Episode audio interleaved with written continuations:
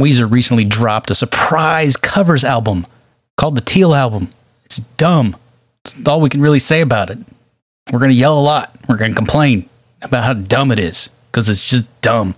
But we're going to do it in the format of American Top 40, like a countdown show, uh, because we're dumb too and we hate everything. Welcome to the Magnificently Huge Podcast with your hosts, Eric Reed, Brian Kruger, and Chris Ryerson.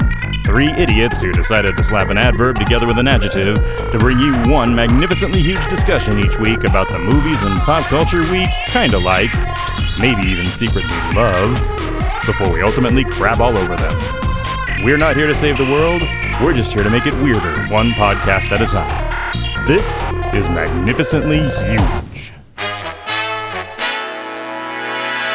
Well, hello, listener. Welcome to episode 78 of the Magnificently Huge Podcast. This is Chris. This week, along with Eric and Brian, we're tackling what we consider a musical crime of sorts.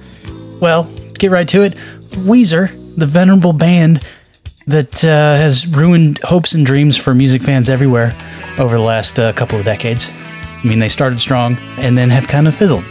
Well, now they're doing an all covers album, the Teal album. So it's part of the Weezer color wheel. What more can be said? It's uh, awful. And uh, we're going to address the musical crimes that this record contains. Its impetus is the Toto cover of Africa, and it stinks. So we got our ire up and uh, we talked about it. But as an added bonus, we decided to do it in the format of American Top 40 featuring not Casey Kasem. We hope you enjoy. If you do enjoy, send us an email to magnificentlyhuge at gmail.com. We'd love to hear all the hate mail related to this because we know there are a lot of Weezer fans out there that, uh, well, probably going to take umbrage to what we say. And uh, we welcome your comments. You can also find us on Twitter at MagHuge. Uh, you know, post to us there. We're on Facebook, Magnificent Huge, Instagram. So all those places you can find us and yell at us. We're happy to take your abuse. Uh, we are also over on the sites where podcasts are purveyed.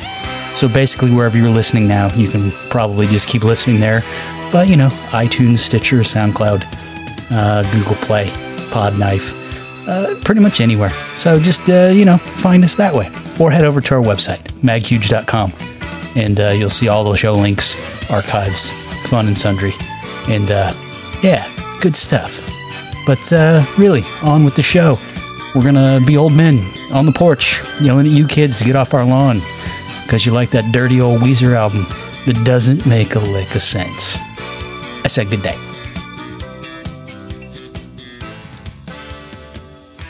And we're back.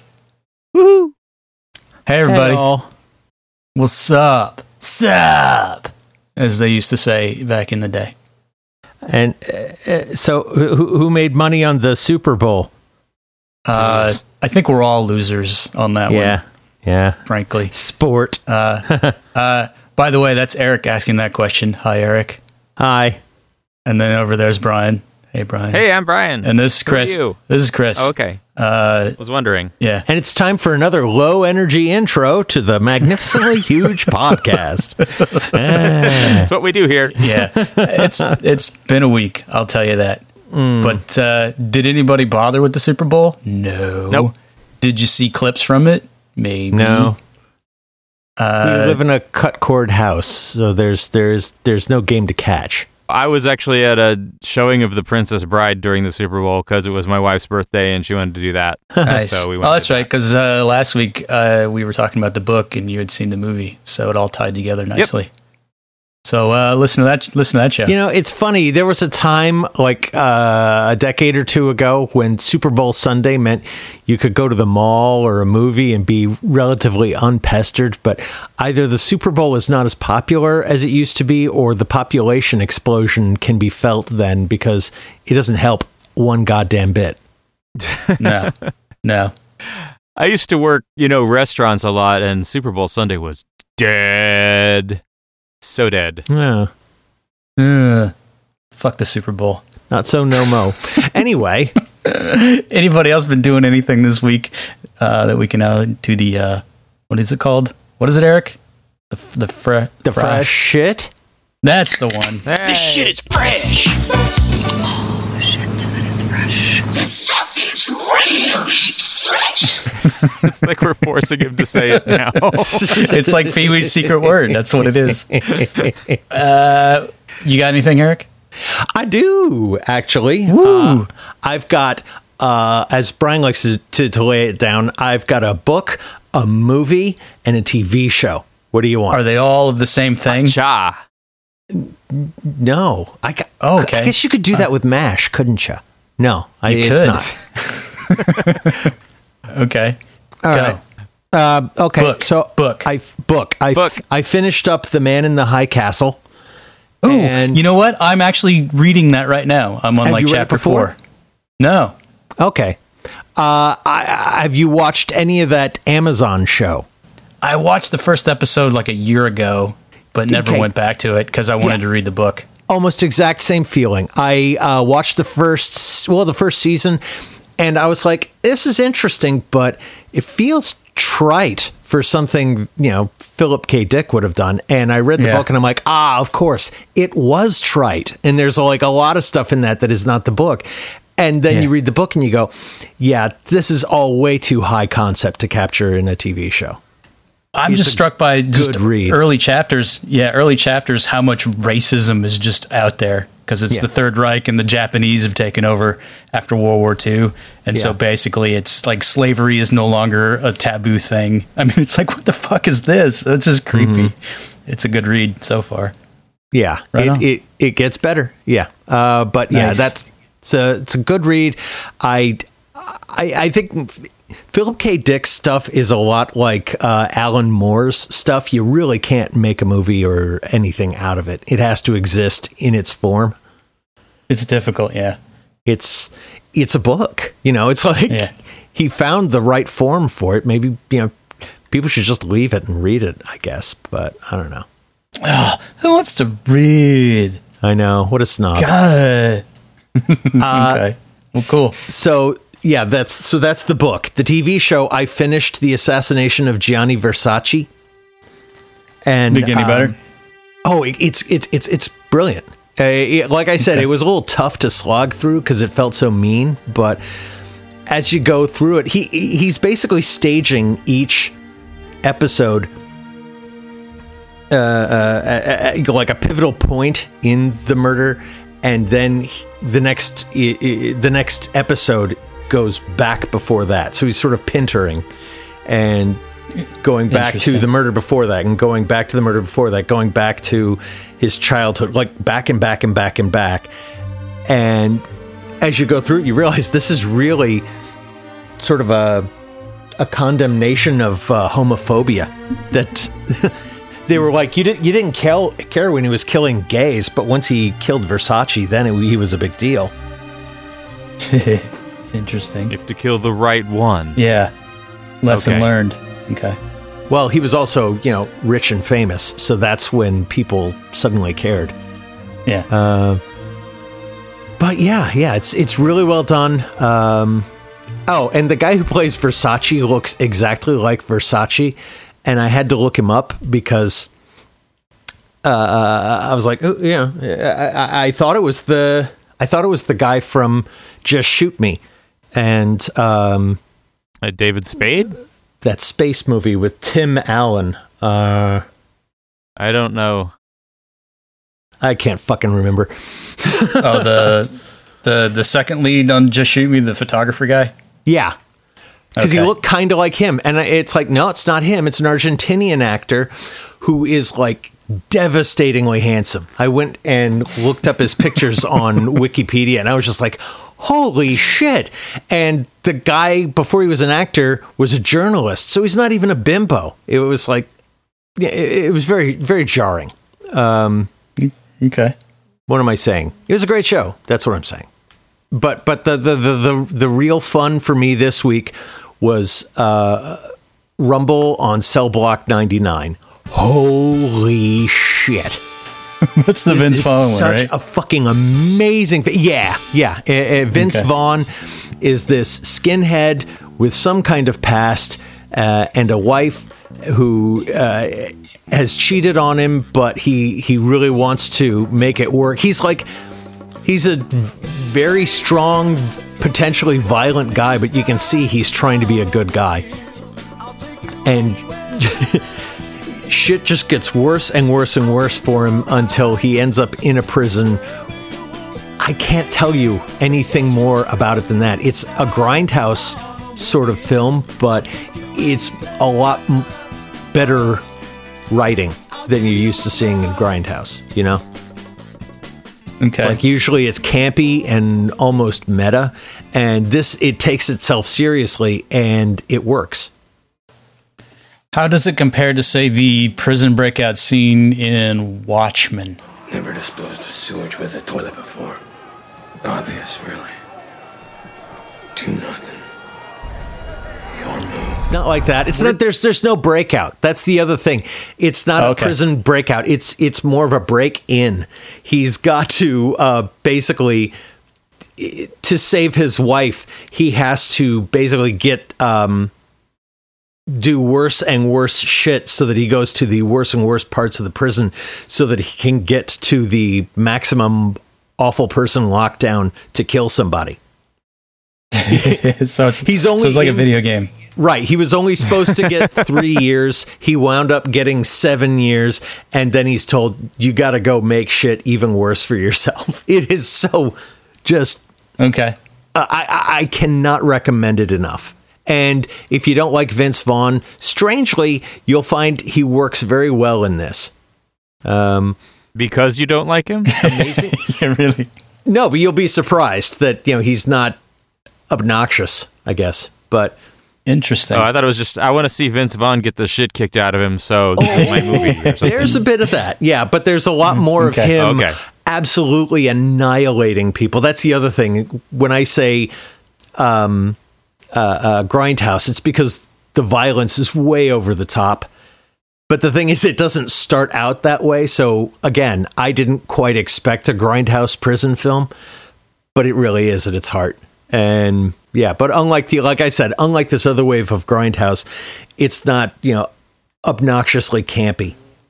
Is this on any uh, particular streaming service or anything? Or Yeah, did you just find it. It's on Amazon Prime for free. I don't know if it's on Netflix or not, Okay. but yeah, I, ha, high high recommendation. And not even not even in a so bad it's good way. I mean, it's actually good. Yeah, That's amazing. You you don't like anything, and you like this. Now I I'm loved intrigued. it. okay. Okay. Excellent. All right, this week in Eric's Bloodlust Corner. Yeah. that's the other thing. I was watching it and I was going. I was I was watching it and not going. Yeah, fuck him up. No, I was watching it going. Ooh, I wonder what happens next. Ooh, this is so well done. Okay. yeah. I I give it five severed heads. well, excellent. Yeah. So so so book show movie. That's a Book show trifecta this week. Good Yeah. job. First for me in maybe a year, I think. Good work. Yay! How about you, Brian? What did you see in the theaters this week? Uh, I did see something in theaters. Real quick, I want to just say to anybody who's like a fan of our music shows, like the old covers episode or whatever, and who came here for for the main topic, just if if you don't want to hear all this fresh shit, just go to the show notes. There's a timestamp. Go find the part you care about. But anyway, all right, I Yeah. got a bunch of stuff. The internet makes it easy. So yeah, fresh it. Um, I sent you guys an article. Apparently, there was a Skittles commercial, the Broadway musical production during the Super Bowl. Yes. which was just a one-time only Broadway show starring Michael C. Hall Right. as a guy in a store in a Broadway musical. He is playing Michael C. Hall, who is in a play about making a play about a Skittles commercial during the Super Bowl. Is this the guy from Dexter? Was that who it is? Yeah, it's the guy from Dexter and Okay. Six Feet Under. Gotcha. and I guess he was the he was in Cabaret on Broadway for a while there. Um, but yeah, it's this extremely meta thing. You can listen to music from it on Spotify. They have songs in there like "Advertising Ruins Everything." What do you want from me? I'm just doing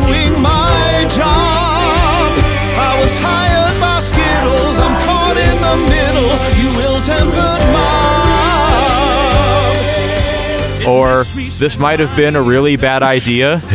Or the the coda. This was a really bad idea. Yeah.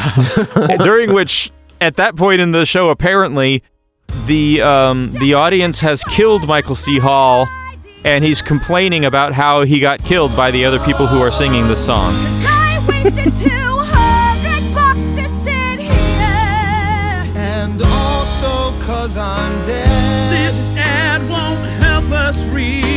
Reach our sales goal for the year. I I kind of hope that no one has a recording of it and it never sees the light of day and it just is this legendary thing. It's a that unicorn. existed Yeah. once. And then Anthony Rapp showed up and Rent started. That would be the. So anyway, I just I just want to props to Michael C. Hall and whatever assholes decided that was a good idea. Yeah. Um, all right, movie wise, I'll I'll cover this one quickly. I had seen reviews that sort of indicated that you know I've been saying for a while that we need movies that sort of say, hey, chosen one narratives aren't such a good idea, and people need to band together to to fight the big you know nasty forces that exist in this world. And I'd seen reviews that indicated that The Kid Who Would Be King, the new Joe Cornish movie, might actually be one of those aimed at a younger audience. So I went and saw it. yeah. And I mean, it is. It it's just kind of sitting there in this in that sort of B tier of kid adventure movies. It's like Time Bandits, you know, relative to what was out at in 1982, right? It's it's like not top shelf. How I guess. dare you? But granted, we have 30 some odd years of time and perspective to look at Time Bandits again. Yeah, Time Bandits isn't really even Time Bandits anymore. Well, it true. never really was, and that's kind of my point. It's Yeah. like it's it's okay, um, and this is kind of okay on that same level for a modern kid audience. It's you know it's got some legitimate scary imagery, I guess, for kids. Um, it's a retelling of the King Arthur legend in a world where the characters are aware of the Lord of the Rings and Harry Potter. At a time when you know, like, World. you'll be scared shitless when you see. can you explain your no. Can you explain your premise again, though? What is this about the, the, the There's a danger to movies with, I guess, Christ Sure. heroes. Yeah, so There are too many of we- We live in a time where there's like some fundamental questions facing society, right? Like, why do we have societies? Why do we have governments? And what are we going to do about big problems like global warming and whatnot? And we are so wrapped up in the a hero is going to come along and fix it narrative that's driven by these these hero journeys, you know, Star Wars, Harry Potter, you name it, uh, stories. I think what we need are stories that encourage us to band together and act in groups and not just wait for saviors. So You know, this is a Animal f- Farm. yeah. Well, no, asshole, but Well, it's a it's a funny funny sidebar. Uh, flipping around the radio this morning, uh, the song from Spider Man just showed up, the Chad Kroeger hero song, and so that's all I'm hearing in my head. Hero to save us tonight. Yeah, that one. so maybe that's tainted. I don't know. so it's interesting because that's that's kind of the conceit of this movie. The kid has actually got a book about the Arthurian legend, and at one point, Patrick Stewart, who shows up as uh, Merlin, or at least one incarnation of Merlin, Patrick uh, Stewart. basically says, "Hey, this isn't really like accurate. These are legends, and if your legends are outdated, then it's time for you to rewrite them because you're gonna have to deal with the same shit, and you have to deal with it in a way that your generation should deal with it." Um.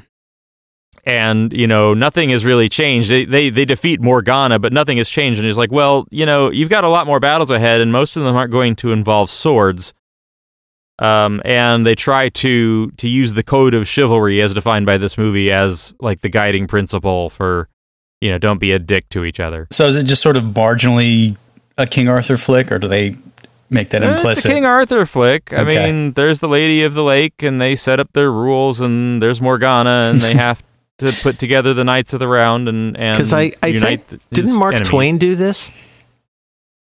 This is a Yankee Um, at King Arthur's court, isn't it? It's a modern, you know, yet another modernization. I guess I never actually. All I'm the saying is King just because some watery tart gives you a sword doesn't make you the ruler. But you can't expect to wield supreme executive power just because some watery tart threw a sword at you. Shut up! Anyway, uh, the kid who would be king. Uh, it's kind of the movie I'm looking for, but it's aimed at the wrong audience. It's aimed at kids, and I think we need to aim this at more like the twenty somethings. So, not quite. Okay. Um, Get to work, millennials. yeah, be our hero, millennials. Save us. Yes. Um, A hero to save. okay, and then finally, I watched the Netflix series Russian Doll Ooh, that came out. that's on my queue. It looks really good. All right, so yet another take on Groundhog Day. Yeah. Um, this It- chick, they they keep coming up with clever ways for her to die, which is fun. Yeah. Um, Because it's uh, But Nat- yeah. Natasha Lyonne, correct? yes, Okay. playing a you know an acerbic Jew. She's Um, got really good hair in this thing too. She's got amazing hair. Yes, big Incredible. red hair, like Ronald. McDonald red hair. Um, Is, uh, what's their This- uh, what's their episode length on those? Like how many shows in this thing? thirty minutes each. There's only eight episodes. You can binge the whole thing in a day. Really. Nice. Um, okay, I'm on. I'm on board. Yeah. No, it's it's it's gentle from a from a, a binging perspective. Nice. Is it like is it like dark comedy? Is it funny or do they play it more straight? Because I can't tell. Oh no, really. it's funny. Okay. It's funny. Okay. Um it's you know, it's called Russian doll for a reason. They're peeling back the layers of her, you know, it's it's it's metaphorical Okay. um in that way. People say go into it unspoiled because ooh, you know, you don't want to know anything about it. I don't know. I didn't find it to be as twisty turny as people um were presenting it to be, but I suppose there were a couple of reveals that were interesting in that way that I wouldn't want to spoil. right. But yeah, it's a it's a show about a woman who is trying to deal with her sort of mid 30s midlife crisis. She's outlived her mother at this point and she's dealing with all of the baggage of that and it manifests in the form of um every time she dies she has to try again. You know, so it's got that that groundhog day vibe. Yeah. It looked good. But yeah, It I'm is gonna, good. I'm gonna move it up the queue now. Yeah, I recommend it without spoiling it. Okay. Once I see it, I'll let you know. Then we can. Uh, There you make, go. Make Eric suffer. Yeah. Maybe Maybe I'll watch it Wha- by then. You don't know. You don't No, know. we don't. We don't. We don't know. Nice. Did you read And any books, that's all Brian? I got. You didn't read any books? I sure didn't. Oh, no trifecta for you. God damn it. Nope. Okay. Well, uh, we all heard that I was reading Man in the High Castle as well. So there's my book. I'm I'm coming after you, Eric. we're coming after we're you. book twinsies. Oh, it's the it's the magnificently huge book club for knuckleheads. Yeah. Um, let's see, movie I watched uh, on it's on Netflix. Uh, Velvet Buzzsaw with Jake Gyllenhaal. Oh, okay. So what did you make of that? Uh, it's it's sort of a high gloss Corman movie when you get right down to it. It's it's a weird beast. It starts out as sort of like a satire of the high end art world, and then it becomes Final Destination because the conceit is basically that through some shenanigans that you'll have to watch the movie to really understand. Uh, artwork sort of becomes infected and kills the people making a profit off of it. And so the artwork becomes the instrument of their death. Uh, so you get a lot of people dying at the hands of uh, of art. It's very uh, bizarre. Uh, they're trying to go for statements about I don't know commerce versus artistic integrity, blah blah blah. But really, the reason to watch this movie is the cast. Rene Russo's in it; she's really good. But Jake Gyllenhaal just kills it because he finally gets to just get off the leash and he just goes nuts, just chews a lot of scenery. He's So I understand this is the same director as Nightcrawler that starred Jake Gyllenhaal, and Yeah. that that guy is married to Rene Russo. yeah. So it's it's kind of incestuous, I guess. Jake Gyllenhaal So is it's like a little of- indie film. Yeah, it's pretty much. Uh, kinda it's sort of that- when I saw the trailer, it reminded me of the Corman flick Bucket of Blood with uh, Dick Miller, which is like the the beatnik artist who basically just kills people and then sculpts around their corpses and becomes a big sensation. Uh, this kind of felt like that, but uh, you know, it it like gets the into Incredible some Hulk? some jabs at the the art world and rich people. what were you people. gonna say, Eric, about Jake Gyllenhaal? Oh, um, no, just that he's kind of got that that that Brad Pitt thing now, Yeah. where he's just a great character so it's actor. uh, it's good. Okay, Chris, can you not hear us? Hear I can hear you. you can't hear me. because yeah, Eric's been trying to talk and you're not uh, hearing him. Oh, No, Okay, I'm not hearing anything. Okay, Hulk like 14 times like. Incredible Eric, say the thing about Jake Gyllenhaal again. no, Jake Gyllenhaal is just kind of that Nothing. kinky character actor now, like uh, Brad Pitt used to be.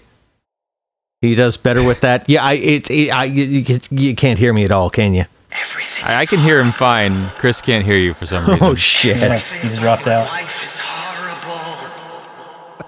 Hello. Hello. There you are. Okay, good. okay. Go. You started talking about Dick Miller and stuff, and he's like, "Was it like the Incredible Hulk?" Uh, yes. so, Chris, you mentioned Dick Miller, and we should note that Dick Miller died this week. Uh, yeah. As Oh, of this yeah. recording. And I, I want to point out, like after I found out about that, I did go and watch uh, Bucket of Blood, and I really liked it. I th- I thought it was I- better than your average Roger Corman. No, it's it's a very enjoyable because it's it it pokes fun at just pretension more or less. Uh, but it's good. So that's sort of the the bare bones thematics that go into Velvet Buzzsaw. But by the end, it, like I mentioned, it turns into sort of a final destination kind of a thing. So you can kind of see where that's going. But it's not Does bad. it just kind of lose you tonally? Like it's like I thought I was watching one thing, and now I. I'm no, I mean it's it. it's it's a fairly consistent tone, but it's uh, I don't know. It's it's a B movie to be sure, but it's a really good B movie. Let's put it that way. Um, I So it's- a it's worthwhile. this week. yeah, it's it's worthwhile. Uh, so yeah, if you're looking for a you know a fun movie, that's a good one on Netflix.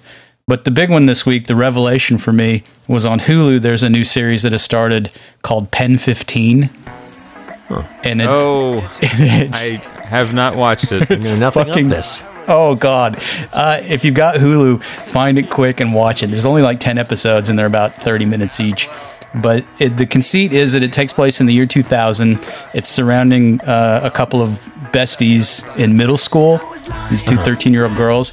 But the conceit of the show is that the women who created it uh, are like 31, and they actually play the 13 year old versions of themselves, and then they surround themselves with little little kids also middle schoolers for, for the rest of the cast that are the students. But the thing is that they they are so uh, into the role and the personification of an early teen girl, and they don't look like they're 31 that you lose sight of the fact that these are grown women playing 13 and they nail nail every bit of awkwardness from the orthodonture down to just the weird crushes and it is so, goddamn funny. Strangers with Candy for a New Generation, or uh, kind of like it's sort of like if freaks and geeks were centered in middle school there's a little bit of big mouth in there because they Oh, get into some some uncomfortable things but it's not like over the top gross out stuff like big mouth does.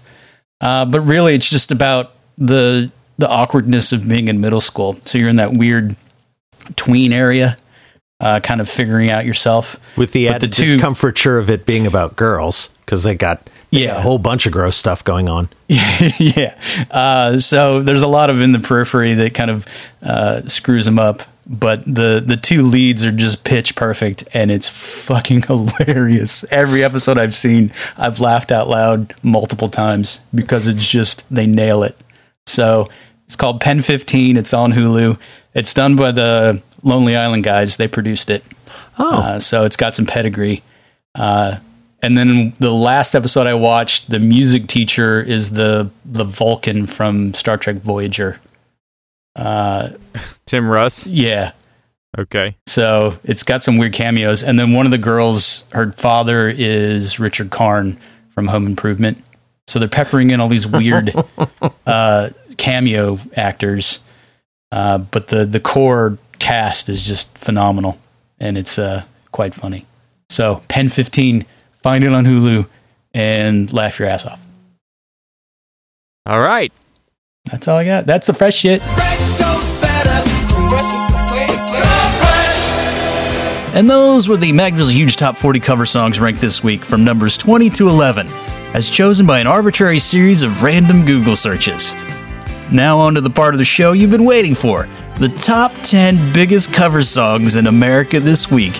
And it's a first for the Magnificent Huge Top 40 because they are all by the same band, and inexplicably from the same album.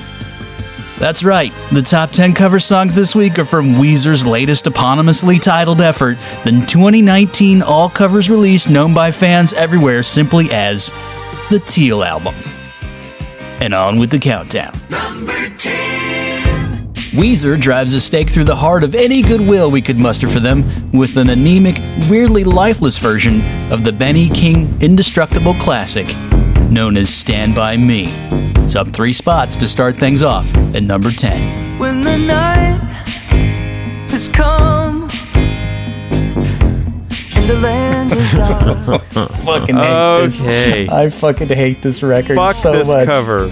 Fuck this. Co- okay, so straight away, and I'm g- I'm gonna be criticizing the engineering and the production of this album as we go, but the synthesizer, shitty synthesizer upright bass sound that kicks this song off can go fuck itself. Yeah. What the fuck? It's well No. here's well here's the thing, not just with this cut, but with all of them. I mean it's just they they're like robotic exercises and simulated fun. And this is definitely one cuz Stand by Me should be a fun song. It's it's a it's a standard. And uh and this It's like was it's like the boomer version of "Don't You Forget About Me," right? I guess my problem with it is that it's it's it's too easy a cover. It's like every song on this is so well known. There is no deep cut. You know, it, it, it's Exactly. almost like okay, and we have to do an oldie. All right, what's the most sort of overplayed uh, cliche oldie we can play? Stand by Me will do. Okay, Yeah. Well, this is the the gist. If you look at the track list, just to uh, to sidebar it, the album as a whole, they've basically gone through and they've picked the most notable song, almost the signature song from every artist that they're covering. So, in true Weezer fashion, they are just lazy, lazy, mm-hmm. lazy, mm-hmm. lazy. And they're just going, well, people know this one, so boom. And then when they record it, they don't even bother to do anything with it. they don't they don't outperform the karaoke versions of these songs. Exactly. like motherfucker. I have a theory about this album that uh, the, uh, as I've been listening to it, I've been mulling over this, and you tell me what you think. But the whole thing really started because of a you know fan petition to get them to cover uh, Toto's Africa for some ungodly reason, and I think they when they finally caved and did it. They were so pissed off. They said, "Oh, you like covers? Then fuck you. Here's some other, you know, really boring songs we can cover." And they did them all the same way. yeah. Uh, do you think they did this whole album in the two weeks between now and when that video of Weird Al joining him on stage to perform Africa like got popular? And they're like, "Oh shit, let's just do a whole album." Like, Yeah. Yeah. Well, Yeah, and that's and that's that level of care. yeah, and that's the other issue I have is that Weird Al's on board uh, legitimizing this bullshit because that sort of gives it that winky winky hey in this fun kind of thing, but it's not fun. This isn't even a satire. This isn't a parody. This is just like they're the lounge act at the Ramada Inn down on Route 95. I mean, But fuck I do this think shit. that that might be the joke. It's on the people who wanted them to do a cover. You know, Uh, maybe maybe they're aping that. I'm giving them a lot of credit here, but I'm thinking maybe Well- they are aping that. Well, they had they had actually done a cover of Rosanna by Toto, as a joke, apparently. And then that's when the petition for Africa started, and then the whole thing just snowballed. It's actually the other way around. The petition started for Africa, and then as a ha ha ha fuck you, they did Rosanna. Okay. It was it was like a way of not giving them what they wanted, but giving them a cover anyway, which is what makes me think this is all a joke. well, if it is, it's not a good one. No. I, I- it's like they it's like they owe money to somebody at Muzak and they're trying to like pay their debts to to be the soundtrack to your grocery shopping experience. Yeah. Like, well, this is this is the Uh. cynical this is the cynical take. Uh, they've got an actual album of original material coming out in a couple of months And or a couple of cares. weeks, uh, and they're doing another one for the Color Wheel. This one, the new one's going to be the Black album. Uh, so they're kind of doing this as a viral marketing sh- sh- stunt, I think. You know, kind of get their name out there. Everybody's sort of thinking a Weezer. And then once the new album drops, it'll somehow parlay into people going out and seeing that. Or it's just an excuse to play these songs as part of their live set, which is usually where covers come from, right? Like somebody's Yeah. been playing the song live and they and they decide to go ahead and record it. Yeah. But don't but I don't all feel like they've been made out of blow mold plastic? I don't really Yeah. believe they've been playing them live and finding the groove in any of them. In Yeah, fact, that's I- my big problem with these. There is Yeah, no I don't- groove. I'm yeah, not I don't convinced the band is involved. it's true. They all sound really bored. They do. Uh, but yeah, I but I don't think for a minute that they ever played "Stand by Me" before in a live show, and yet here it is on the album. It's like fuck you. Yeah, this is this is number ten. It's the last song on the album. It it ends the album on a ridiculous whimper. Yeah, I, I can't understand why you would bother with this one. Like they would have been better off just having nine so- zero songs on this album. Um, Well, and the fact that they don't even try to put their own spin on it. Like even if you look at this song, and I know you had selected this one as well as an alternate, but like the John Lennon version when he did his covers album, yeah, that's actually a good version of "Stand by Me." You know?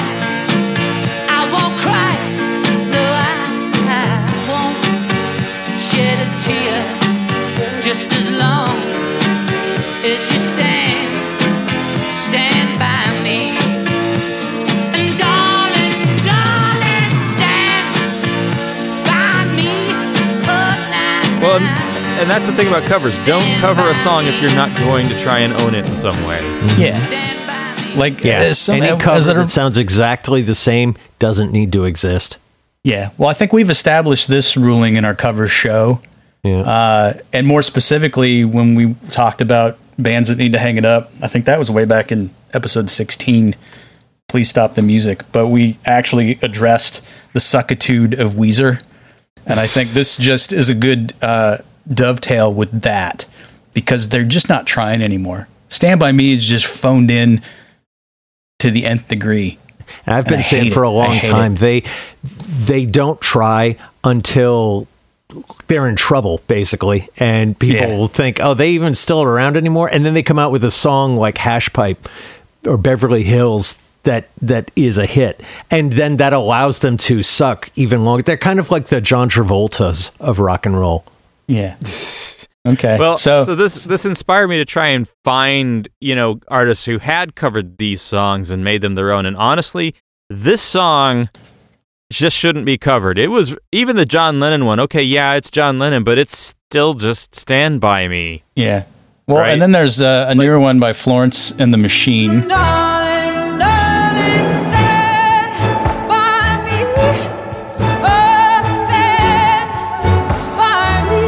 then apparently Mi- Mickey Gilley did one uh, years ago. And if the sky you look upon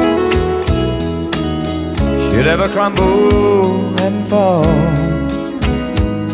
and the mountains should fall to the sea. So I mean, it's it's a standard, but yeah, just leave yeah, it the two that the two that I found worth mentioning. I guess Meatloaf recorded a version of this during the recording sessions for Rocky Horror. Good lord. Darling, darling, darling, stand by me. Stand Which, I mean, it's still basically just a cover. I mean, all the Rocky Horror and Meatloaf music kind of had that '60s vibe, right? Yeah. And then the only other one I found was from the the '70s. A guy named Blowfly, who it's not so much a cover; it's almost like sampling, except there wasn't sampling back then, where he just made a different song over the riff called "Don't Suck Me No Mo" about how his girlfriend doesn't suck his dick.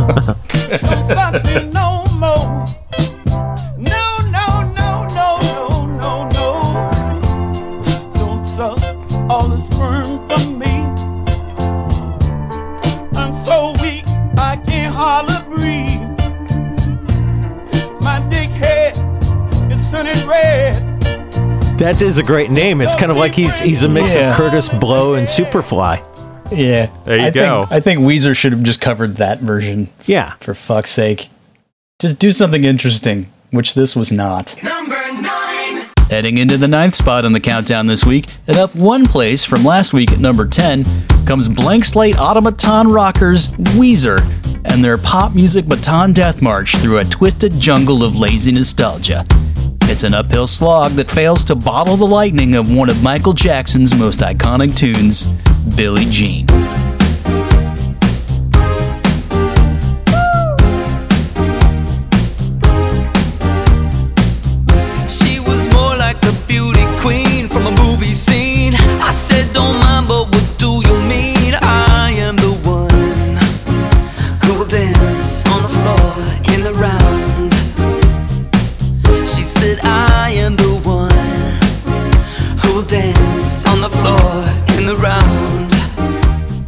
Okay, so speaking of songs you should not ever cover, how about Billie Jean?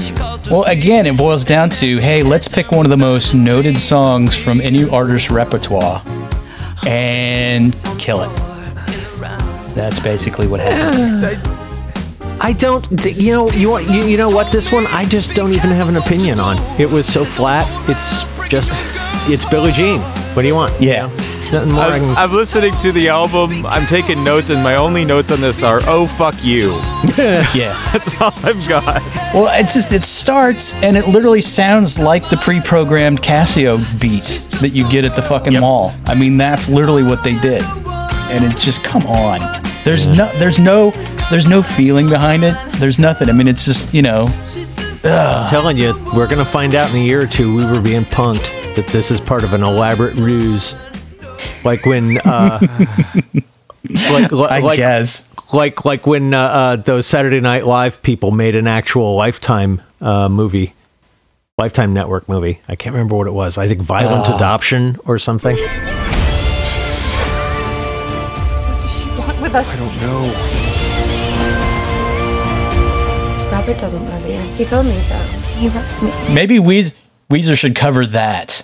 Yeah.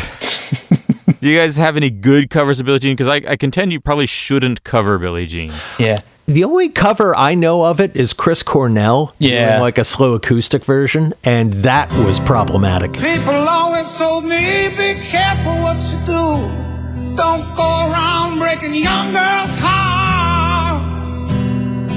Mama always told me, be careful who you love. Careful what you do before the lie. And it's not bad. I don't know it's not, about that. It's not bad. It's not good. I mean, but it's Billie Jean, so It's it's, not sort of like, listenable. eh. it was mean- unplugged, man. You can't dance to it, and that's the only reason to listen to Billie Jean. Yeah. Uh, the the best one I could find was by a band called the Martini Lizards, which are kind of a straight faced uh, Richard Cheese, you know, like club jazz with a muted trumpet player, um, and they at least put their own spin on it. Yeah. Billie Jean is not my lover. She's just a girl who claims that I am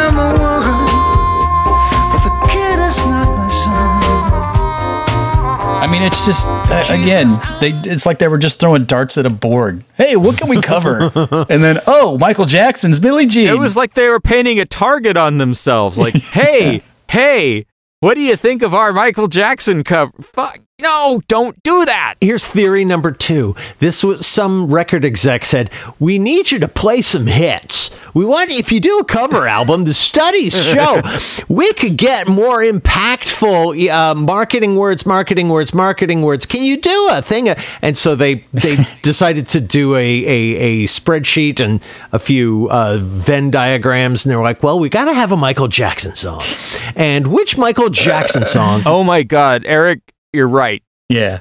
You're you're totally right. In fact, that reminds me of the story of the Journey album that was recorded with our Arnel Pineda, the the new singer. Um, Mhm. They made a really decent Journey album, but the only reason they made it was Walmart funded the album. And Walmart had done the math and said, "We will stock, we will fund and stock this album if you also re-record the Journey Greatest Hits CD with the new singer and pack it in," which is what they did, Uh. and that's that's how we got that Journey album. Yes, a small town girl living in a lonely world. She took the midnight train going That's exactly what this it is. Everything is as awful as I've always thought it was. Well, I think this Billie Jean clip this this is the perfect example of some of the reviews out there. Uh, there was one from a guy named Nick Flanagan from a thing called Now. I guess it's a music magazine. It was like one out of five stars, and he said, "What's horrible about this record is the total lack of controversy, hence Billie Jean." Uh, the lack of anything. It doesn't even pass as a joke album. They're just straight ahead paint by numbers covers, like Yeah. something a wedding band might play.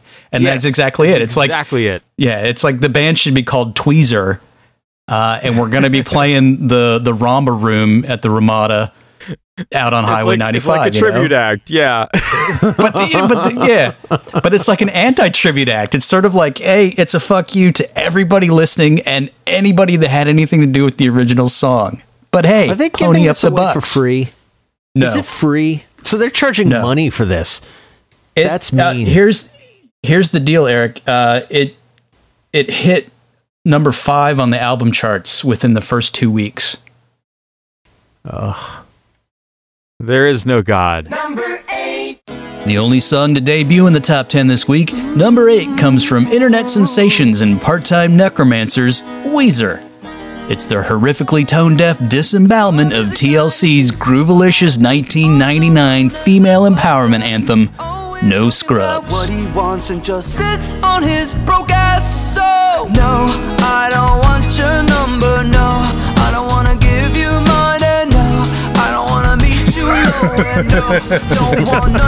Oh, I I have serious problems with this cover of No Scrubs. I have serious beef. Okay, should you cover No Scrubs? Uh, It's this one. It's sort of like uh, remember when Ben Folds did a cover of "Bitches Ain't Shit."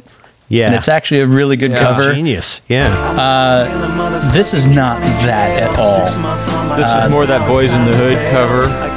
Yeah, this is Weezer just doing straight up, and basically what is initially a TLC's sort of uh, female empowerment anthem uh, is not in this case. I mean, it, they've just neutered it to within an inch of its life, and it's like, wh- again, why? Fucking why? You know? Yeah. Uh, so it's a problematic song to cover to begin with, and I think this is sort of the one where they went, "Oh, here's the winky winky. This one's going to be fun to get people talking, kind of a thing." And I think that's the only reason that they threw it on there. This is another one where I, I really couldn't find a lot of covers because I guess most of the world understands that, like, why would you cover this song? exactly. I did Uh, find one good one. I the- found um, Bastille. Yeah. Doing, um, they have an album called Other People's Heartache Part 2. I guess they've done more than one. Yeah. But they actually, dr- I haven't heard a modern band drop a lot, uh, clips from a movie in a song in a long time. So this one, they actually have clips from Psycho in it as part of uh, their version of No Scrubs, which I kind of like that.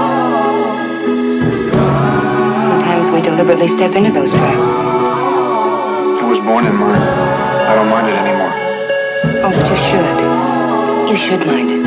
Oh, I do, but I say I don't. No, I don't want no squall. A squall is a guy that can't get no love from me. Hanging on the passenger side of his best friend's ride. Trying to holler at me. Yeah, well, this one it just becomes blatantly clear that they just aren't doing this for any love of the song. They're just doing it to have a song on the playlist. You know what I mean?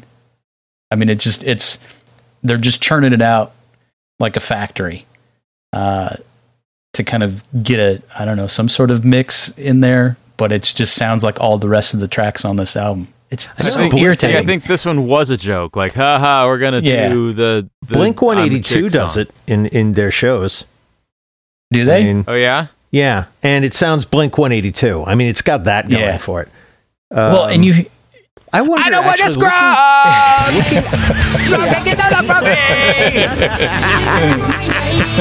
with that brilliant harmony. Yeah. yeah.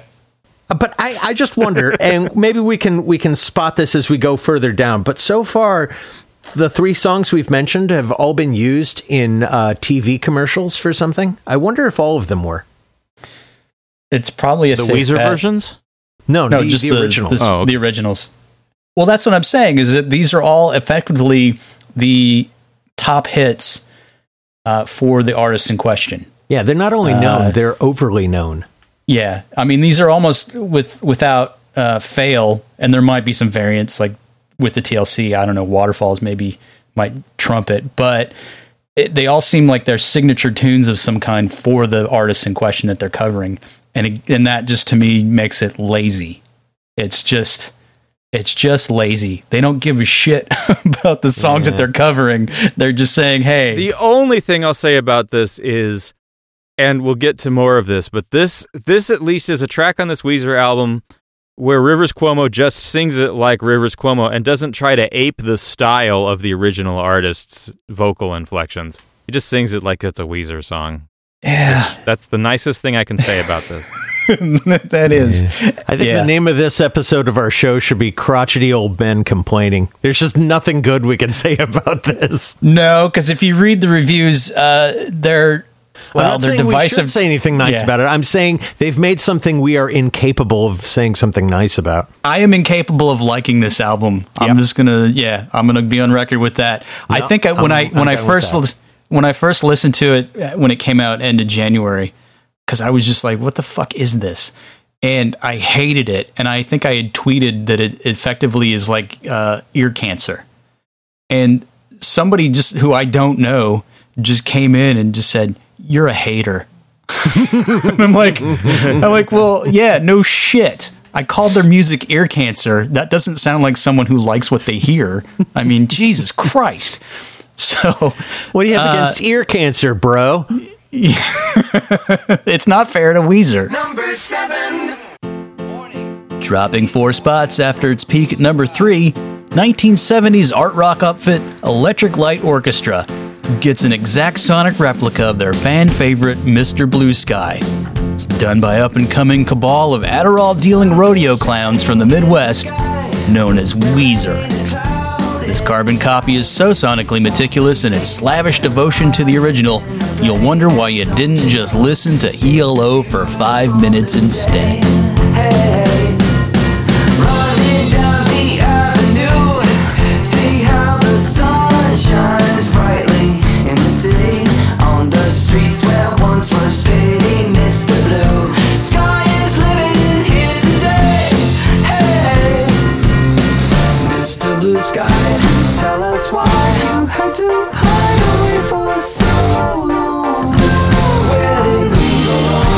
This one hurts. This one hurt. Yeah. Hey, another song no one should cover. Yeah. Another and the be- most well-known ELO song because of both TV commercials and the movie adaptation. Exactly. So again, no risk, no reward. No deposit, no return. I mean, How but the fact would that they have went. If they'd have done like uh, a, a cover album with um, Sigue Sigue Sputnik and uh, Pop Will Eat Itself and just weird random shit, the waitresses, just sh- things you've never heard of before. well, it That wouldn't would have be made the neat. it would not have made this album if they did that. Okay. So this one really gets my music producer goat.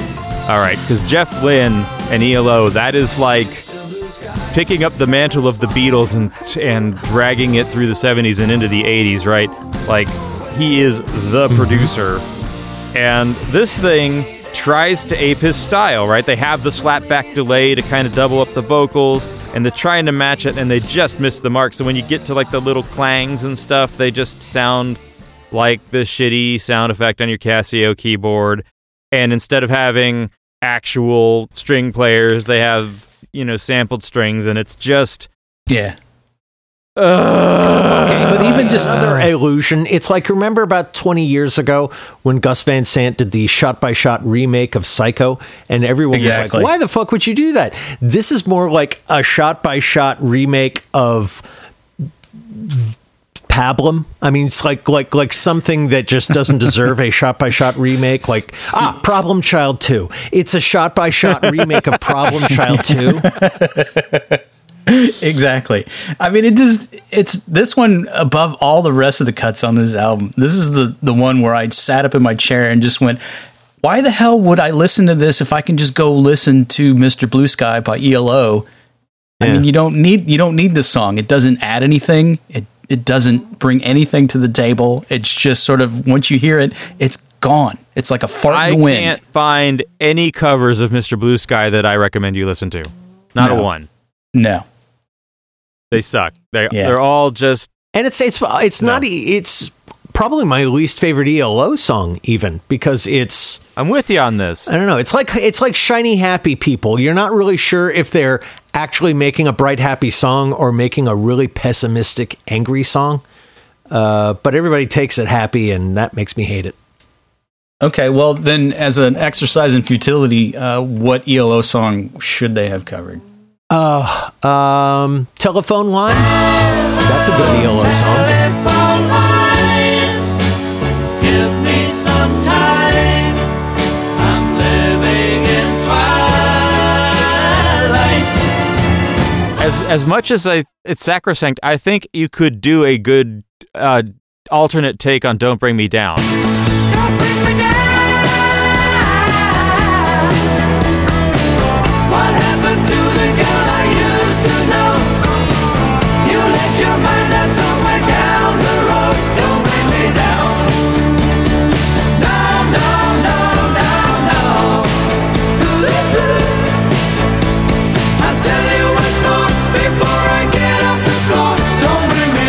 Was gonna say, don't bring me down. If you're gonna do any signature ELO tune, that would probably be the one. Yeah.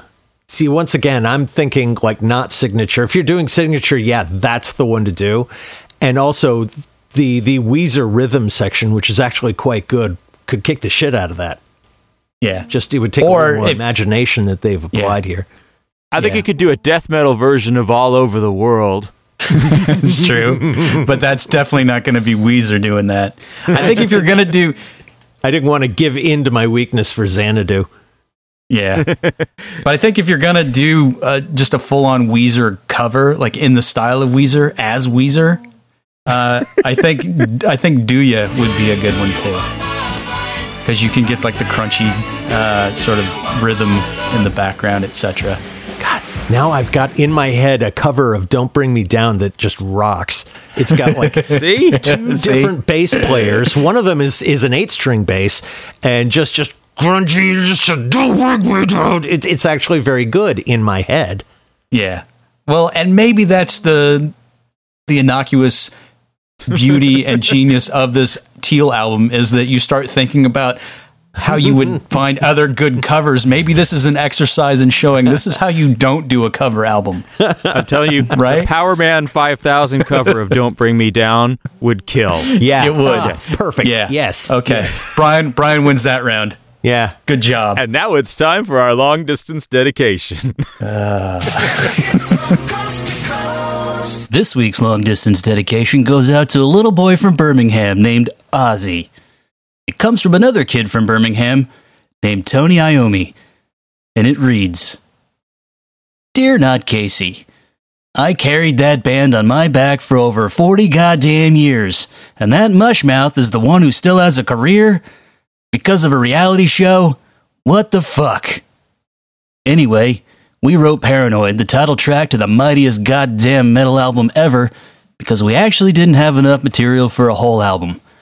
Turns out it was one of the best songs ever recorded. Which is probably why some soft alternative creeps decided to cover it for their joke cover record project. Know what we did in the old days if we needed a record album to fulfill a contract? We did a live one, or a greatest hits, and we liked it. These kids today with their cell phones and their internet and their vaginal warts. Flibbity flew! Signed, Tony Iommi. Well, Tony, here's that weak sauce cover going out to the Prince of Darkness. Paranoid. Finished with my woman 'cause she couldn't help me with my mind. People think I'm insane because I am frowning all the time. So number yeah, number six is Paranoid by Black Sabbath, and of all of the songs on this album, bar none, this is the one where you just have to scratch your head and go, why the hell would you even bother? And he tries to sing it like he's Aussie. He, Yeah. he puts that Aussie voice on. Yeah, it's just oh This would have been better if that bass player had had sung. He does a couple of the songs now and again. I think he could have gotten Yeah. it right, but and I, I well this I don't I don't like that they covered Black Sabbath, but I at least really like Black Sabbath, and so I'm like, yeah. Yeah, why not? If you're going to do a list of covers, but at least they didn't do Iron Well, Man. it's- that's all I can say. Yeah. Well, it's just this is you you listen to it and you just start screaming in your head going, uh, if only I could hear the Kidz Bop version right now. That would be so much better. You know what I'm saying? This is just it's heinous on so many levels and it just it made me mad. It made me mad. I That's don't. all I'm going to say. I couldn't find anybody who covered the song who managed to make it their own. Like The there's a lot of covers of Paranoid. Okay, the Dickies. Yeah. That's I'm wrong. You're welcome. Search for things, but nothing seems to satisfy. I think I will lose my mind if I don't find something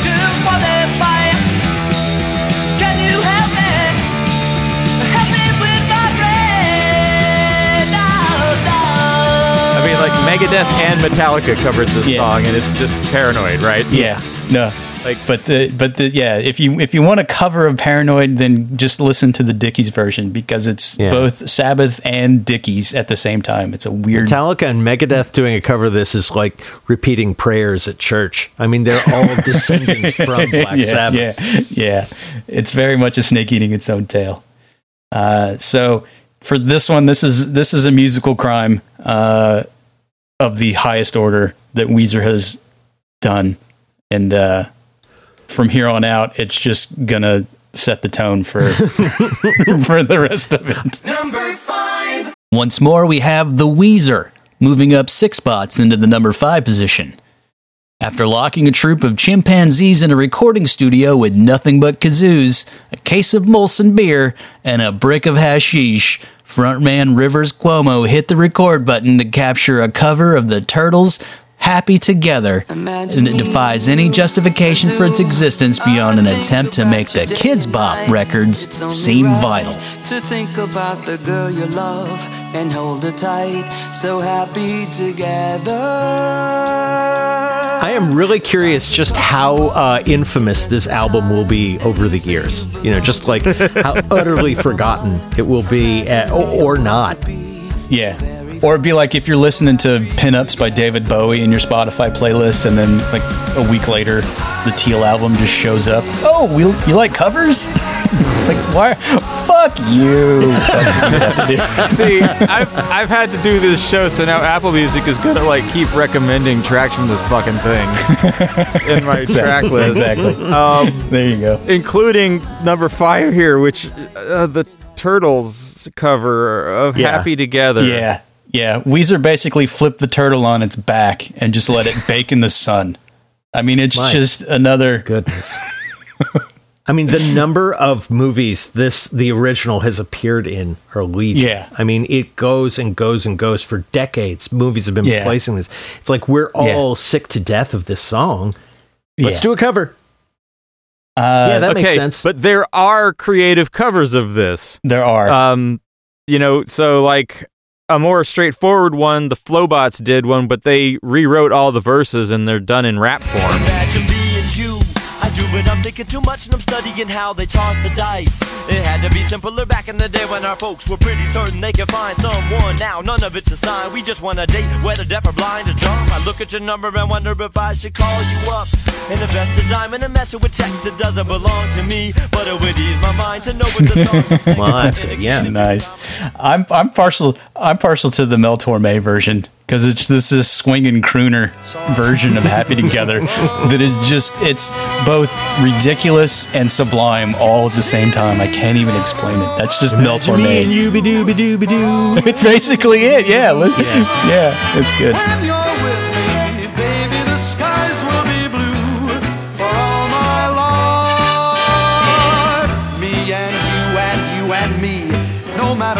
That's great. And Inside Out, the acapella group, uh, had it. I can't see me stalking nobody but you. It's the stalking song. um, I call you up at 2 a.m. I wake you and hang up the phone and do it again.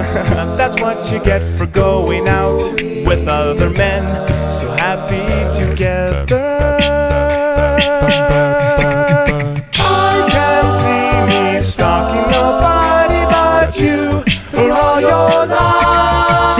Of these ideas would have been great for Weezer. Yeah. But no, what'd they do? Uh, just Phoned hit it in. record. Yeah, phone it in because we're gonna have to put something in the live set to pad that fucker out.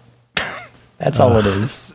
like, uh, was there a rights thing? Is there like something with the record label and the back catalog? Like, okay, this song's been exploited so much, anybody can perform it now, Yeah. and nobody cares. Well, it's just like, uh, yeah, let's just. It's another check on a box. It's the they, Yeah. They have the two '60s ish songs, and this is the white one, and the black one was "Stand by Me." Okay. I'm not kidding. I really. I'm No, I think this, you're I'm like, right. There is a definite pattern here. Yeah, I wholly agree with that assessment. We need something from the 60s, but we don't want to offend anybody. So blah, blah, blah. Happy Yeah. together and stand by me. Ah. Jumping an astounding 750 spots all the way into number four, it's everybody's favorite Albanian folk rock vampires, Weezer. Back with another forced simulation of fun as they take on a song that is found on literally every 80s hits compilation CD ever made. It's the Xerox copy of A-ha's Take On Me.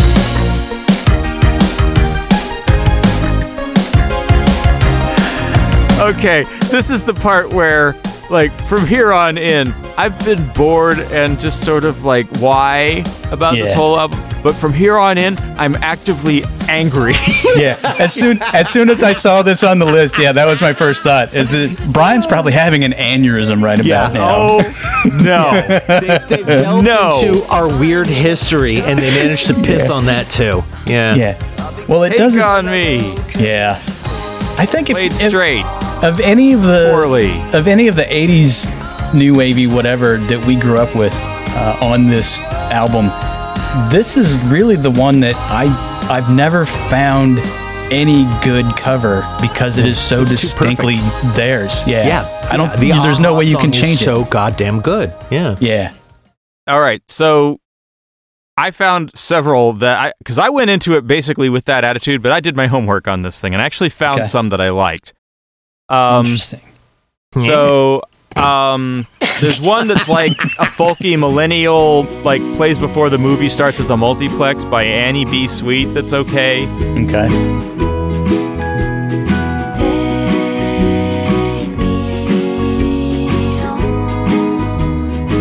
I really like one I thought was going to be my favorite modern take by a group called Hello India Calling. It's sort of a modern electronic version of it. Okay.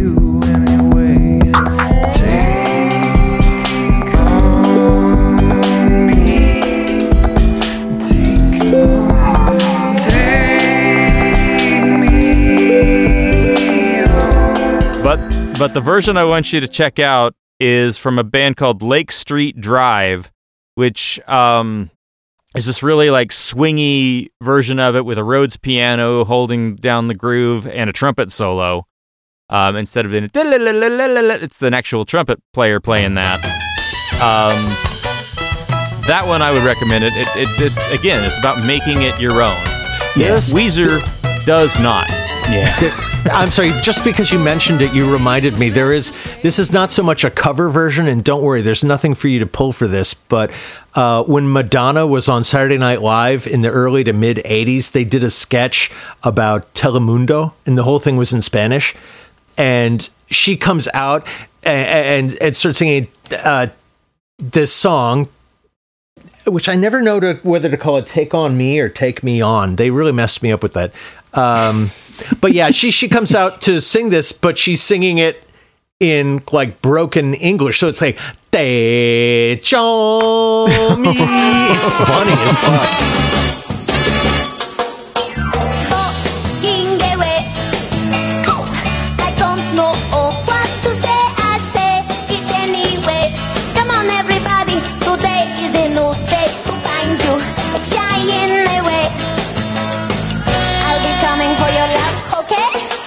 You know, Weezer probably should have covered that one and it'd have been better. So again, yeah, the this- music producer has to has to bitch here.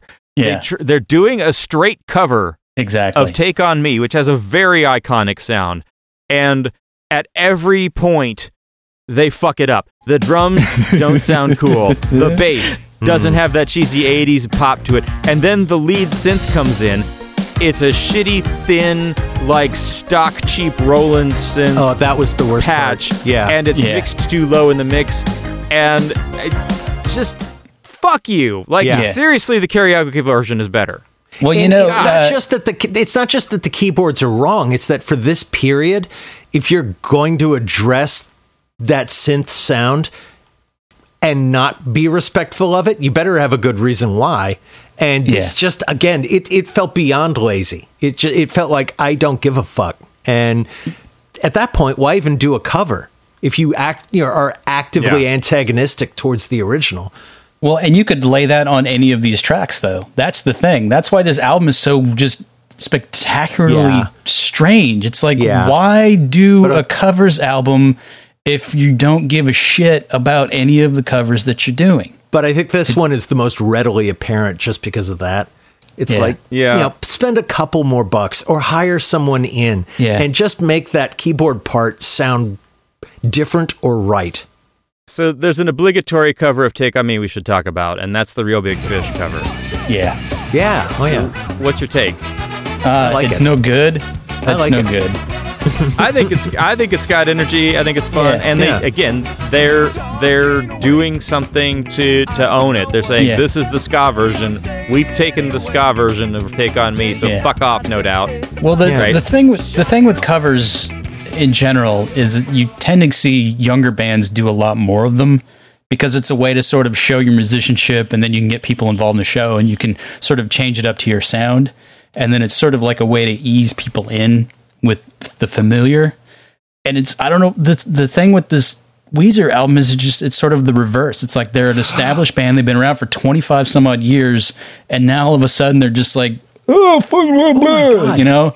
I think you've you know I think you hit on something there because I just I, I I I was just thinking about what you're what you're saying made me realize bands do covers so they can show you what their influences are so that they Yeah. can say we're kind of like Yes. this and Yeah. all of these covers it's like painting in only primary colors it's like the Exactly. most basic you c- Brian do you remember you had a friend like I don't know 20 years ago or something and he, he- you were hanging out with him and he was playing Michael Jackson and you afterwards you told me about it and you're like he thinks he's an artist, but no artist listens to Michael Jackson.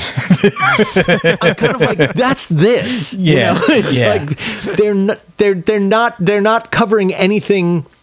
It's Exactly. not so much worthy of being covered, but you know, it's not. There's, So there's, an there's no- there's no place to that put their own reminds me of that reminds me of sometimes people's influences are a little too profound. So I I worked as a recording engineer for a while, and more than once would I be recording a thing and then I'd realize it was actually completely lifted from an actual song. and so I'd just start singing the actual song over the tracks in front of the fuckers that are like paying me money to do this. I'm like, yeah, okay, but this is the fast part to Stairway to Heaven, okay? So no, you, Yeah. you, you need to you need to at least understand you're doing that.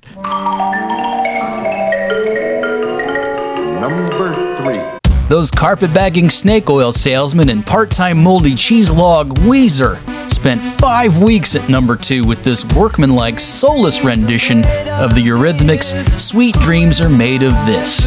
It moves down one spot to number three, and when you hear it, you'll realize everybody's looking for something. Just not this.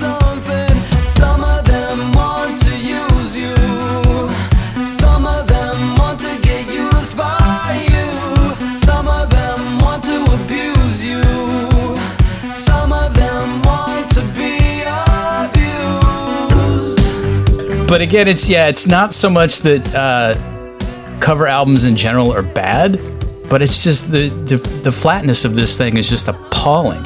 Like as a as sort of a counterpoint, I listened to this one and then I went in and pulled up uh, pinups by Bowie, and he does a, like the Kinks and the Who and uh, Rolling Stones, and that's a you know it's a good album.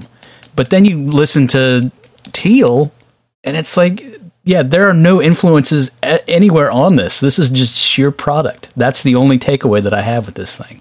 Bowie also knew all those guys, so you know there was a Yeah. tinge of respect. And if Yeah. he'd have fucked up their song, you know they they would have been pissy about it.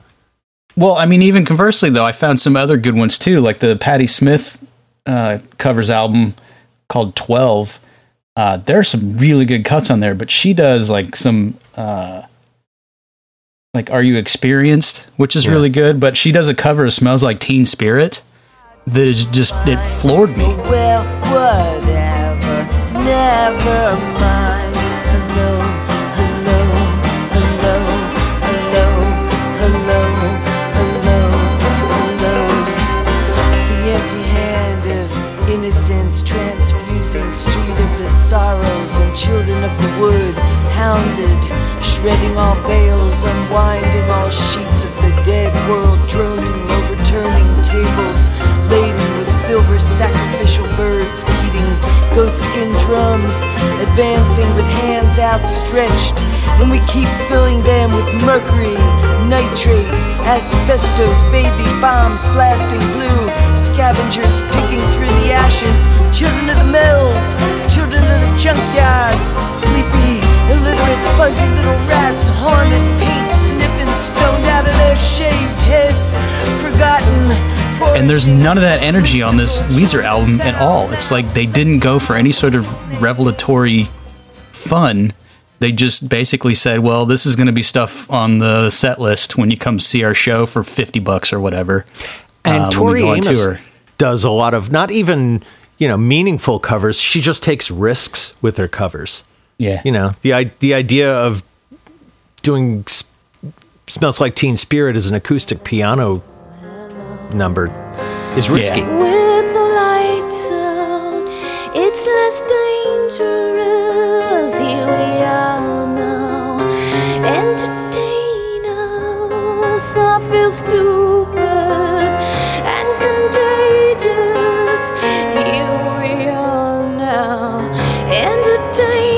and it's It is. also her unique voice. But you know what's not risky? Doing another cover of "Sweet Dreams Are Made of This" by the Eurythmics. Nope. Which I'm sure is not Ah. only used in a commercial, but you know also has been covered by Marilyn Manson. So yeah, So that's the obligatory. Yeah, that's all we need to say about that. Well, I, now I want to say something something about covering this song. I, I mean, Marilyn Manson kind of set the tone. I almost think that Marilyn Manson cover may have been the like the match that lights the flame of all of the slow, brooding covers of Yeah, 80s tunes. that could- yeah. yeah, yeah, that's definitely including the version from Emily Browning that was in the Sucker Punch Definitely. soundtrack for this song.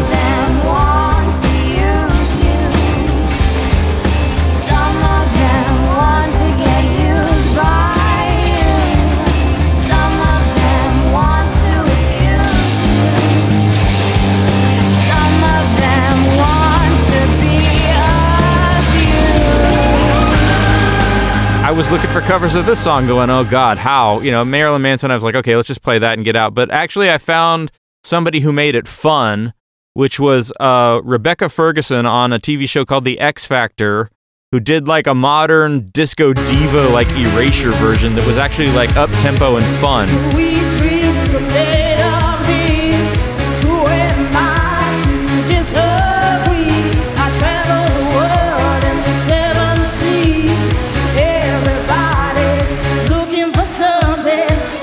Good on you, Rebecca Ferguson. It's probably just produced by somebody on that show, you know, one of the TV producers, but Yeah. eh, it it worked.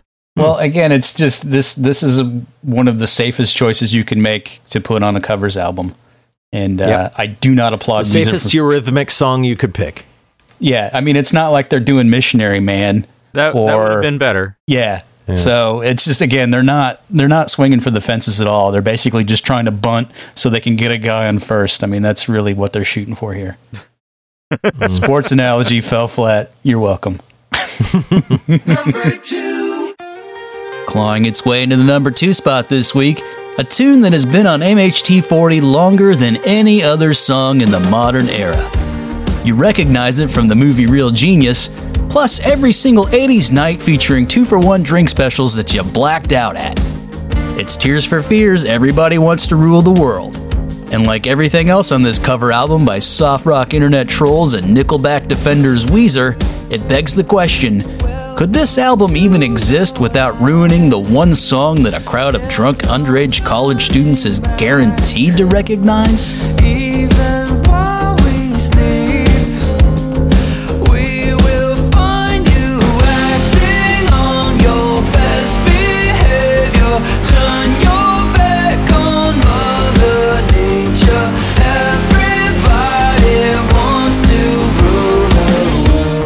Oh, we're almost there. Of all 10 tracks, this is probably the one I like the most. One of them had to be Everybody wants the to one rule. I liked the most. I think this is probably the one I liked the most, mostly because eh, I don't really care for the original. So to reframe that, then this is the one you found least offensive. Least offensive. Yeah, I think that's fair. Okay, okay. This this uh this proved to me that I sh- I had thought about maybe covering this or Head Over Heels, and nope, I'm never doing it. Never. Yeah. Like it's first of all heavily covered. There's a lot of covers of this. Well, song. again, it's this, it's the signature tune for the band. I mean, it's you think Tears for Fears, and yeah, you can come up with other songs of their catalog, but this is the the premier one for them. It's like boom, this is Tears for Fears. So again, it's just it's the the automatic recognition factor Yeah. Uh, that Weezer's going for, and they're No deep basically tracks, just nothing kinky. Yeah. yeah, it's just a straight up cover of the most popular song by band X. okay, but a better straight up cover by Band X is the Relient K version. It's not bad of this Yeah, song. I will agree with you.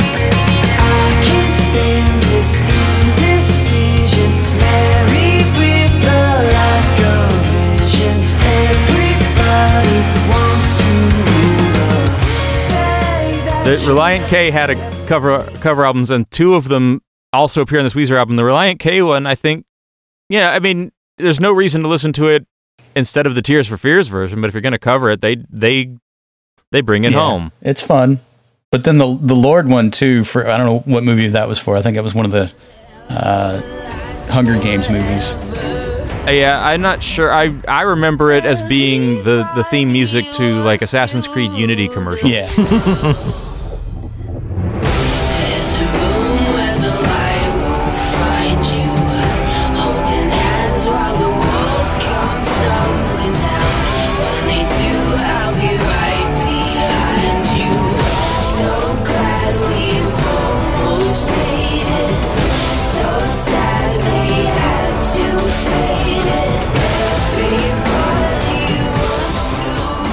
but I know it was also in a, in a movie. Uh, so it's just again, it's it's a different take, but yeah, come on. And not not the same song, but a great Tears for Fears cover. I I think still is the Gary Jules Mad World, which is a little overplayed now because of Donnie Darko, but great Yeah. song. Yeah. Well done. Very different from the original. And I find it kind of funny, I find it kind of sad. The dreams in which I'm dying are the best I've ever had. I find it hard to tell you, I find it hard to take. When people run in circles, it's a very, very mad So I'm gonna give that one a thumbs down overall uh, as well. Yeah, it's just it. Uh, it's uh, Yeah. that's all you can And- say. And all right, are we ready? Yeah. It's time for number one. This is it. Here it comes, number one. It's no surprise here. The number one song for eternity is Toto's incomprehensible radio sensation, Africa. Because as sure as the Kilimanjaro rises like Olympus above the Serengeti, we can't come up with anything as stupid as Cornish smugglers Weezer stumbling their way into a massive viral hit and then deciding to make it the lead off track for an entire album of safe, uninspired cover songs. It's an exercise that feels designed solely to give the listener ear cancer. Fuck it. Africa by Weezer, and everything remains horrible.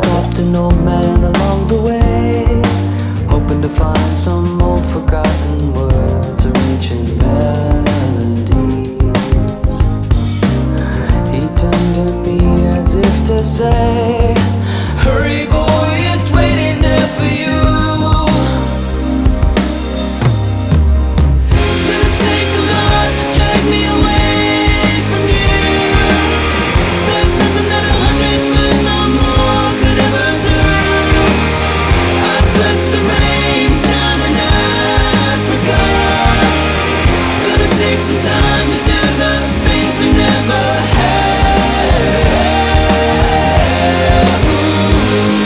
So, yeah, uh, again, they did this one effectively on a dare. Yeah, I I mean was that's really that. I mean it's really just that's what started all off. I mean it's just eh, meh, meh. You and wanna, then you wanna know something funny? Uh, like, I guess a week after they released this, Toto did a cover of Hash Pipe.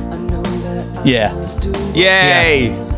oh, I'm so much happier about which that. and then that that sort of you. yeah, and that and that sort of circles into my first reaction upon hearing this entire album for the first time. I just thought to myself, you know, Weezer could have just covered their entire Green album, and it would have had the same effect.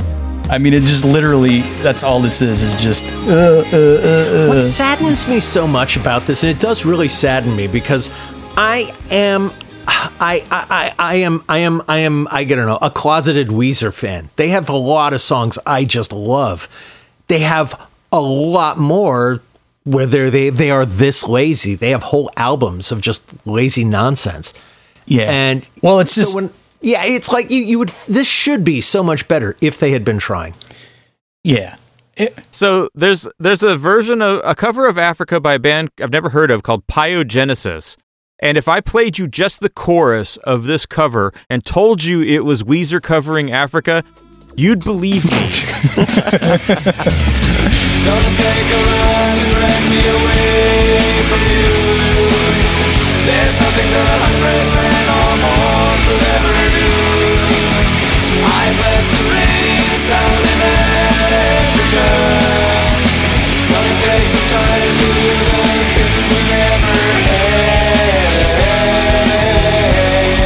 sounds more like Weezer covering Africa than Weezer does. Oh, damning praise indeed. well, I was looking up some of these too, and then another one because we haven't mentioned them really yet is by that band Ninja Sex Party that Yeah. that I sort of crossed paths with in my travels through Kansas City over the summer. Uh, th- I mean, but they've got not one but two whole albums related to covers. So again, they're sort of an up and coming band. And so they do a fairly straightforward version of this. And it's another one where it's like, well, it's, yeah, that's pretty much the only way you can do Africa. I mean, it's, you know, But no, I. Uh, I mean, uh, uh, there's there's actual covers of Africa. We played in in one of our in our first cover song show. We played the acapella Yeah. version of Africa. That that was better.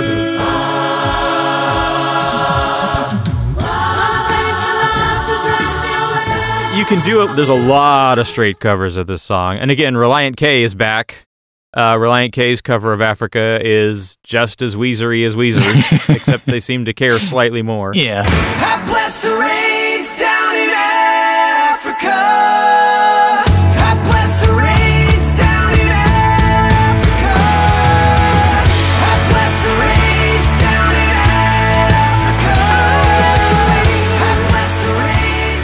Well, that's the that's the ultimate complaint that I can levy against this entire enterprise is that it just they didn't even bother. I mean, it's just sort of like, hey, let's just pull ten songs out of a hat and let's just do them real quickie and get them out there. I mean, it's just it's like a it's like a K-tel album if K-tel didn't have a budget. I mean, that's what it feels like. this is a very I, I I also like the original of this song and I love the I think this does at least take some technical skill to play this song. I mean, you, when you have Jeff Porcaro writing the drum sections and you're repeating them, even if it is just a a straight replaying of the song, that Yeah. takes work. You know, so if nothing else, it shows their ability. But yeah, they didn't add to it. Well, and, and that's just it. I don't actually dis. Oh, there's a lot of covers of this song that are all basically competent covers of this song. It's kind of a bulletproof song. I don't even really dislike the Weezer version. It's just, again, it's Yeah. like, why? It's just yeah, it's lumped in with every other mediocre. Yeah. Like if they were gonna if they were gonna cover a Toto song because they already we already mentioned that they did Rosanna, but I'm now in my head all I can think about is what would a Weezer cover of Hold the Line sound like? Would it be good? no. No,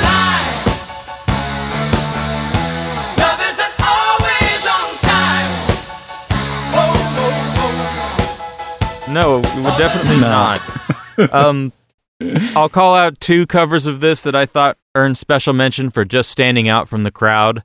Uh, one was the Hackney Colliery Band, uh, which is a New Orleans style jazz rendition of Africa. Instrumental.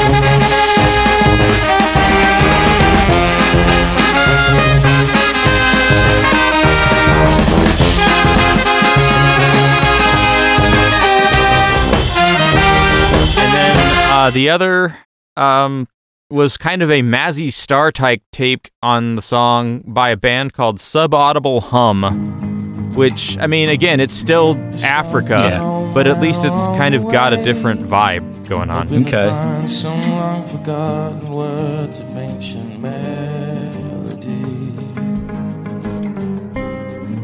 Turn to me as if to say, Hurry, boy, it's waiting there for you. Gonna take a lot to drag me away from you.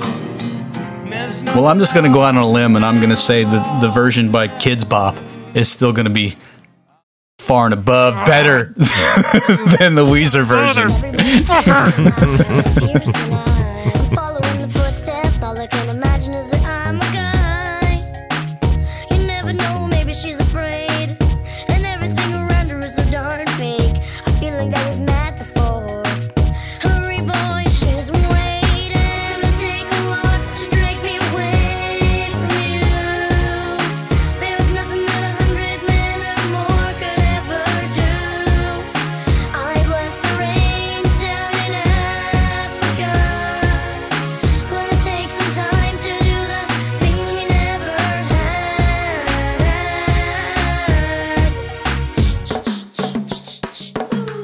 That's pretty much any any song on this album you can levy that at.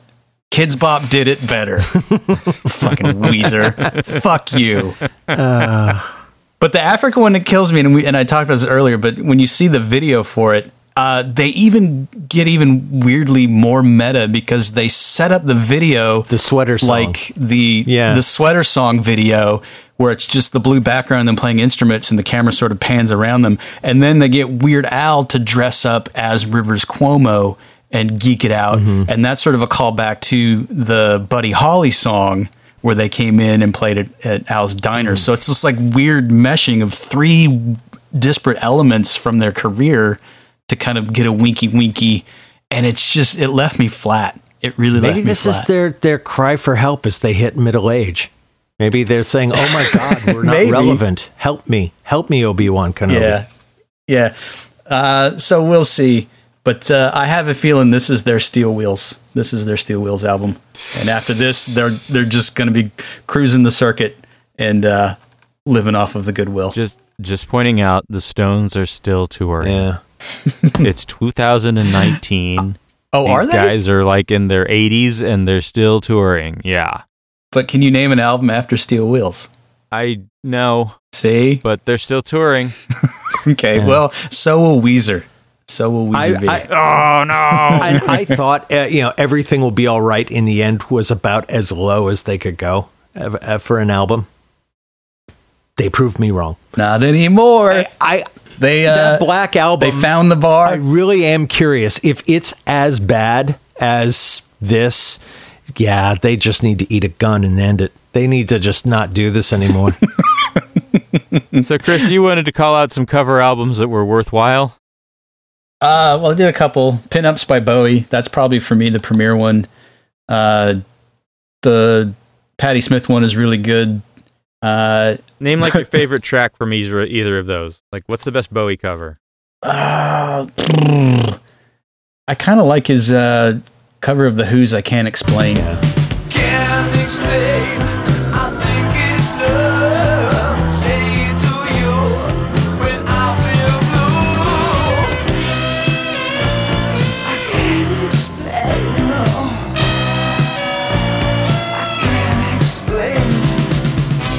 Just sort of funky, you know. It's like the Who, but it's Bowie. He just it's a weird alchemy. also, he does a great "Let's Spend the Night Together," which is just wacky. Let's spend the night together. Now I need you more than ever.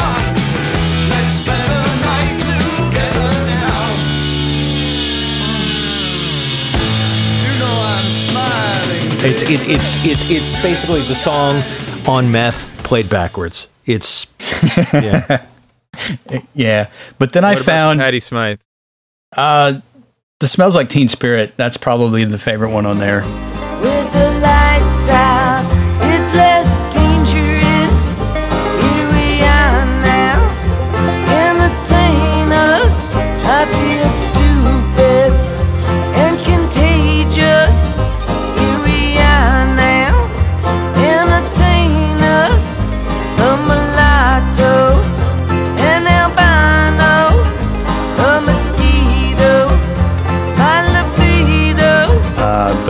Hendrix stuff she does really well. It's a really well rounded rounded album. I mean, it's you know, she's a she's a punk royalty, and uh, she doesn't give a fuck, and you can tell, and she's just having fun.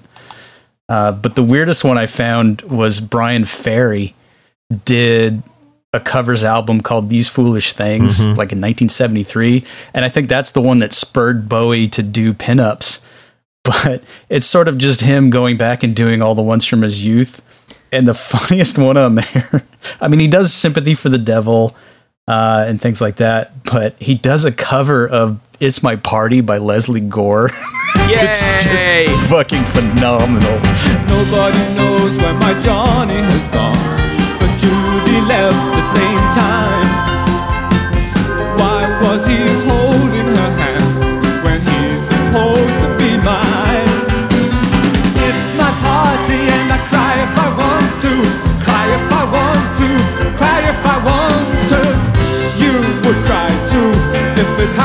It's Bryan Ferry and all of his Bryan Ferry greatness uh, doing It's My Party.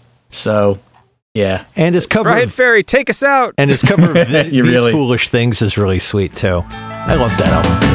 Gardenia perfume lingering on a pillow While strawberries only seven francs a kilo And still my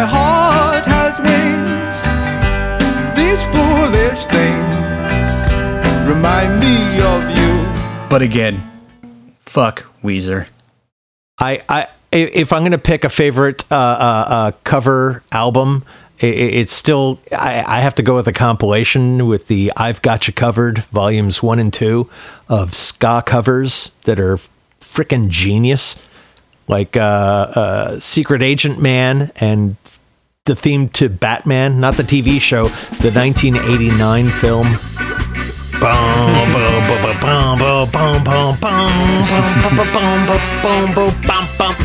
And lots of funness. Like Weezer that. did it better. Yeah, yeah.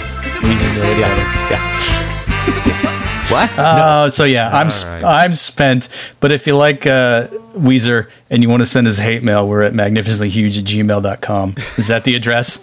so yeah, send us your hate mail because we're haters Yeah. with a Z.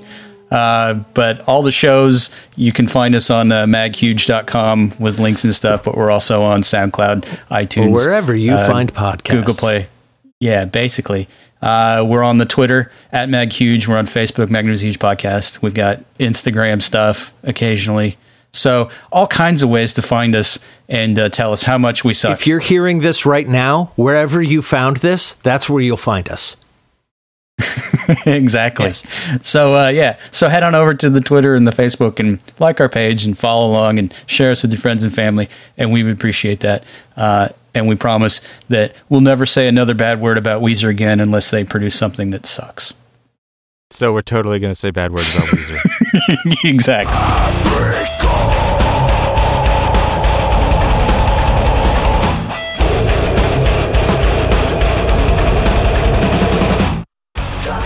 And that's been it for the magnificently huge Top 40 countdown. I'm not Casey Kasem. Check us out next week for another round of great songs that probably sound like something that you've heard before. I don't. This is this is where I dribble off into nothing because I don't know what I'm talking about. Fuck it.